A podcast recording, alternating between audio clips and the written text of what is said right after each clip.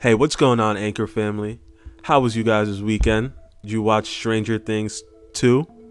I did too. Get it? Huh. Anyway, but horrible jokes aside, uh, I want to get to a point, to a point on what makes Stranger Things so bingeable. Why is it that pretty much uh, 95% of all Stranger Things watchers finished it within one or two days? And I want to dive right into it. I think one of the points, one of the first points that makes it so bingeable is the fact that they have a light cliffhanger. And what I mean by a light cliffhanger is that at the end of the episodes, yes, a lot of TV shows, good which good shows or even bad ones have cliffhangers to keep you hooked to want to make you want to see the next episode. But in Stranger Things, they are um a lot of the time is pretty light in that and what I mean by that is they don't sap the energy out of you. You don't feel like mentally exhausted, like so much happened. It's like necessarily at the end of that episode. If it's not a finale where it's like, whoa, I need to take a breather, I need to take a break, because it's like you have all the high action, high octane things in the beginning, like usually like maybe before the opening credits or throughout the rising action of that specific episode. But yeah, at the end of the episode, um, usually you're like, whoa, I, I feel calm, I'm level, I'm ready for the next one. Like right now, what just happened intrigues me enough, but I don't need to take a breather right now. I want to dive right back into it. An example I want to use is I think episode two of season two, I believe it was episode two, um, where Dustin is dri- is riding his bike back to his house and the little Demodog. Well, the viewers don't know at that point it's a little Demodog, but a little thing is in his trash can then it starts to like splash around or and then make loud noises. Then he turns around and looks at it, and it's like that type of cliffhanger. It's like gets you intrigued. It's not like oh my gosh, groundbreaking things. It's like wait, that's kind of intriguing, and I want to see what happens next. So it's just like you subconsciously. It's like hmm, I want to see what happens next. You're not like on the edge of your seat breathing. Like I need to take a break. This is too much. You're just like wait, it's just like a subconscious flick, and I I, uh, I, I noticed that, and it just makes it very seamless in your interest to just roll over to the next one. And another point I want to touch into is they have continuous rising action, and what that means is throughout the entire season, it doesn't feel like anything is necessarily solved until the finale. And I know a lot of TV shows, like when there's an overarching point that they're reaching. Yes, that a lot of TV shows implore that you have little bits and pieces throughout the show that culminates in the finale. But in Stranger Things, it never really feels like bits and pieces or little little victories. It's always like we're moving on to the big big culmination throughout the entire season. And it is an 8 episode eight episode season. So you so there's not really much time to waver in that fact. You can't really stray away from the storyline too much in an eight episode eight episode season, and I get that. But that being said, it is still eight hours, and there is still some stuff you can do that that could potentially take the viewers out. But they never do. The Duffer Brothers they know exactly how to keep the tension going throughout throughout the uh, seven episodes until the finale, and then it like, boom, explodes.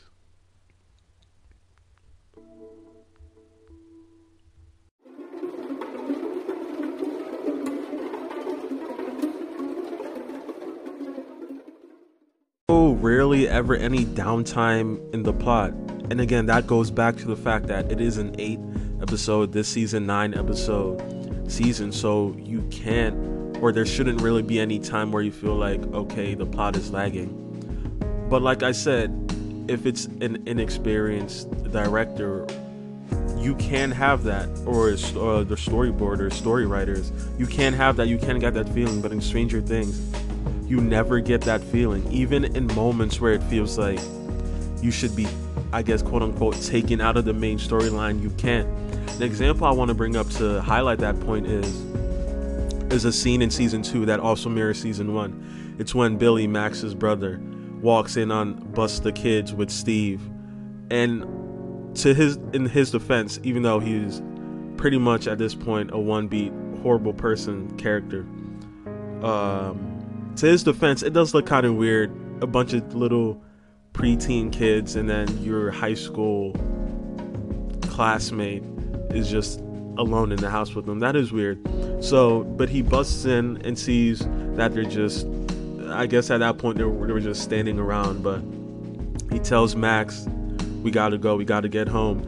And as the viewer, you, I guess you're invested in this conflict because it's like you have this quote unquote bad guy uh, having a confrontation with one of your one of the um the the quote unquote good guys max she's on she's part of the party now. You're like you want you just want billy to go away and want him to get out of their way. And in the back of your head you still because of that specific situation they were in they were trying to formulate a plan to get into the tunnels now because time was of the essence. They couldn't play around. So when billy comes in you as the viewer are not even given time to fully invest yourself in the whole Billy versus Max at that moment because of the dire situation that's happening, the important situation. You're almost like you're yelling at the screen to to the kids, Billy, go away. We don't want you here. And it, it goes to an an even deeper level because it's more than just protecting Max or protecting Lucas in that scene. It's literally protecting the integrity of the plot. It's it's like at that point it's high speed, it's moving, and you don't want any anything derailing that derailing that uh, heavy plot point. And that's that was the same in season one where Jonathan and Nancy were setting up the trap for the Demogorgon and then Steve walks in, and then that point you're like, this is a bad time, Steve, get out. Because you know that imminent danger is afoot, and you just and to put it fairly, there is no time for the teen drama. Like that's besides the point. and I feel like the the directors they they sub they know that and they did it on purpose. Like you don't have time like you literally, as a viewer, don't have time to digest that teen drama stuff because a face eating monster is literally right behind them. So it's a little, even with situations that you feel are not part of the quote unquote main plot, the story just moves them along and essentially has to get them out because it's like danger is here. The teen drama though it's important for the individual character building, it has to be, it has to be um, uh, excavated. It has to move fast, and it and it works because in that situation, Steve he immediately sees the danger. He sees the monster. There's no time for explanations. It's in his face, and for in season two for Max, it's like they realize there's no time to waste. He was beating up Steve they gotta go to the tunnels. They gotta help uh, Will. She just injects him, and then like with the bat threatens him. Da, da, da, da, And then he's like, "Fine, whatever." And then she gets in the car with Steve in the back. Then they just drive off. There's no there's no time to to swell on it. There's no time to soak it in. just gotta move and gotta keep going. And that's that's what makes it feel like there's no downtime. The plot is always moving forward and high octane and you're totally engaged throughout the whole whole process. And um the last point I want to bring up on why Stranger Things is so bingeable and why it feels after you're done with 8 episodes or in this case 9 it feels like you've watched one movie like literally you've been it feels like you've been in the theater for 2 hours even though it's been almost eight or nine. And that is the uh, converging storylines of all the um all the auxiliary characters, and that's literally taken straight from a movie because when in a movie, it's an hour forty-five to two hour, sometimes two and a half hours. Longest movies range between three, maybe three hours fifteen, and in that time frame, there really is no no big window for many different side ventures. Like different characters can have side ventures, but if they don't mean anything to the central plot or central conflict, it's gonna feel out of place, and it's gonna feel like it's taking time out of out of I guess what the main character should be doing.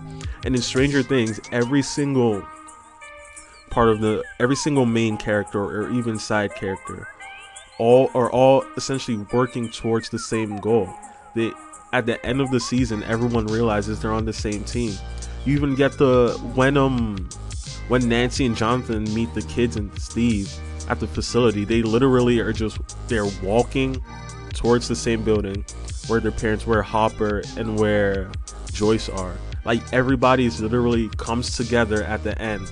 Like they have been, it, it's like metaphorically they've all been walking their different roads. Actually, literally they've been walk for Dustin and Steve and the rest of the kids. They've been walking their separate roads at, at the end of the season towards the same goal, and that culminates when they finally meet in that episode seven.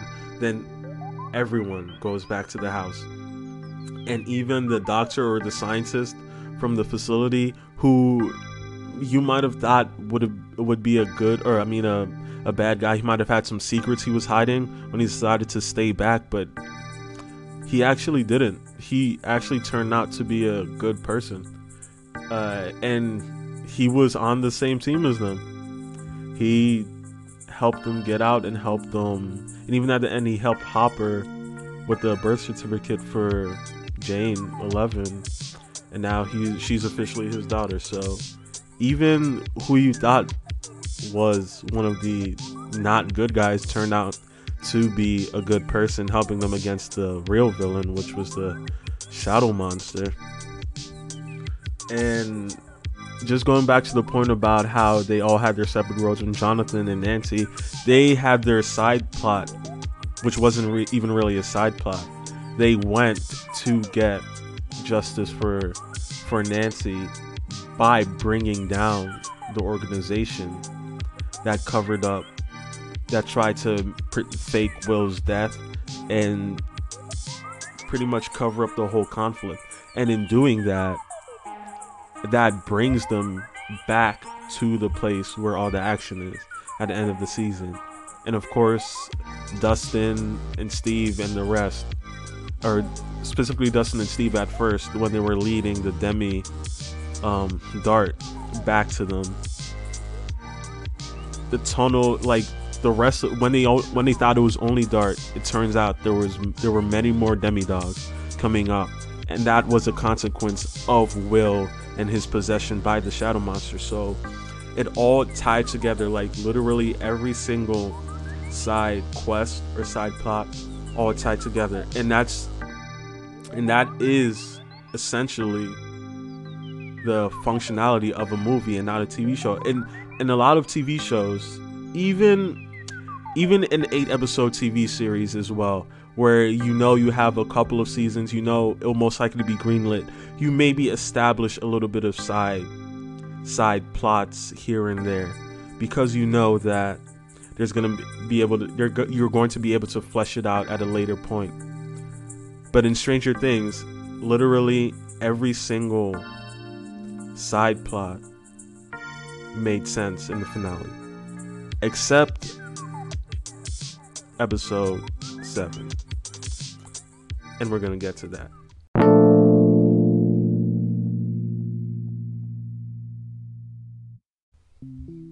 So, this season's episode 7, season 2, which was not the penultimate episode like last year's. There was um uh this episode 7 was definitely it definitely felt like a like a bonus episode because unlike everything I was saying before, it didn't really tie in to the main plot of this season. It was 100% a season 3 backstory or a season 3 backdoor.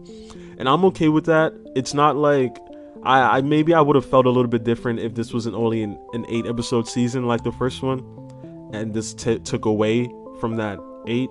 But it was a nine episode season, and it definitely felt like this episode was an auxiliary episode put in for the back door of season three, and it also it also gave us character development for El.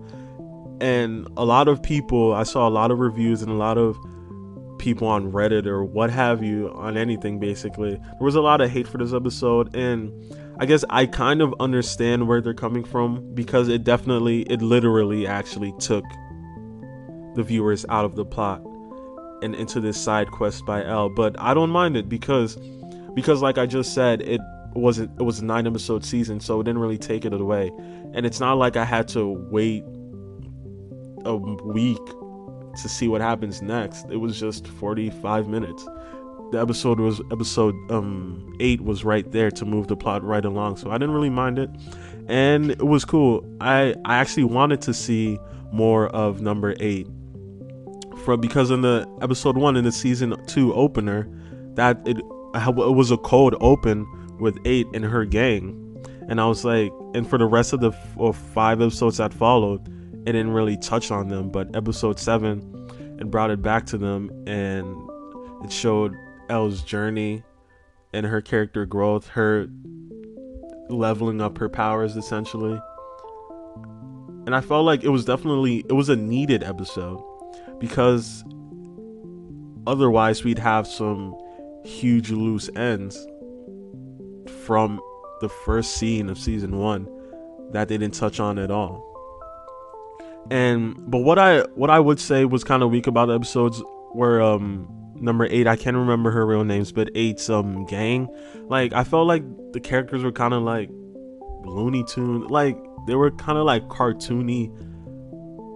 They remind me of characters from Gotham, like like just over the top personalities for no reason. Like it felt very not Stranger Things that that whole episode. But I I really liked the way it was shot though. It really it felt like felt like X-Men in some in some ways and it was cool. I liked it. I didn't love it, but I definitely got some enjoyment out of it. And like uh, the highlight episode was definitely the scene where they went into the house of that uh one of the scientists or ex-scientists where he was sitting on the couch and they busted down his house and that whole scene with 8 and 11 where she was like do it. You have to kill him but and she almost did but then she saw the picture of him with his kids and then the kids were in the room like his little girls were in their room and they were like or at least 11 was like i can't do this but 8 she didn't care but 11 stopped her. So that was a that was a cool moment of character growth for 11. But at the end of the episode, she said, Nah, I gotta go. My friends are in danger. Like she literally saw Mike um yelling about how it was a trap and stuff. She was like, My friends are in danger. Gotta go, bruh. Gotta go, sis. Uh, I'll. she didn't literally say this, but she essentially said, "I'll see you in season three. and she got on the bus and left. oh man but yeah, Stranger Thing. I'm definitely looking forward to obviously season three. Sucks that we have to wait a whole year, but it's definitely worth the wait to watching another eight hour movie next year. And uh see you guys next time.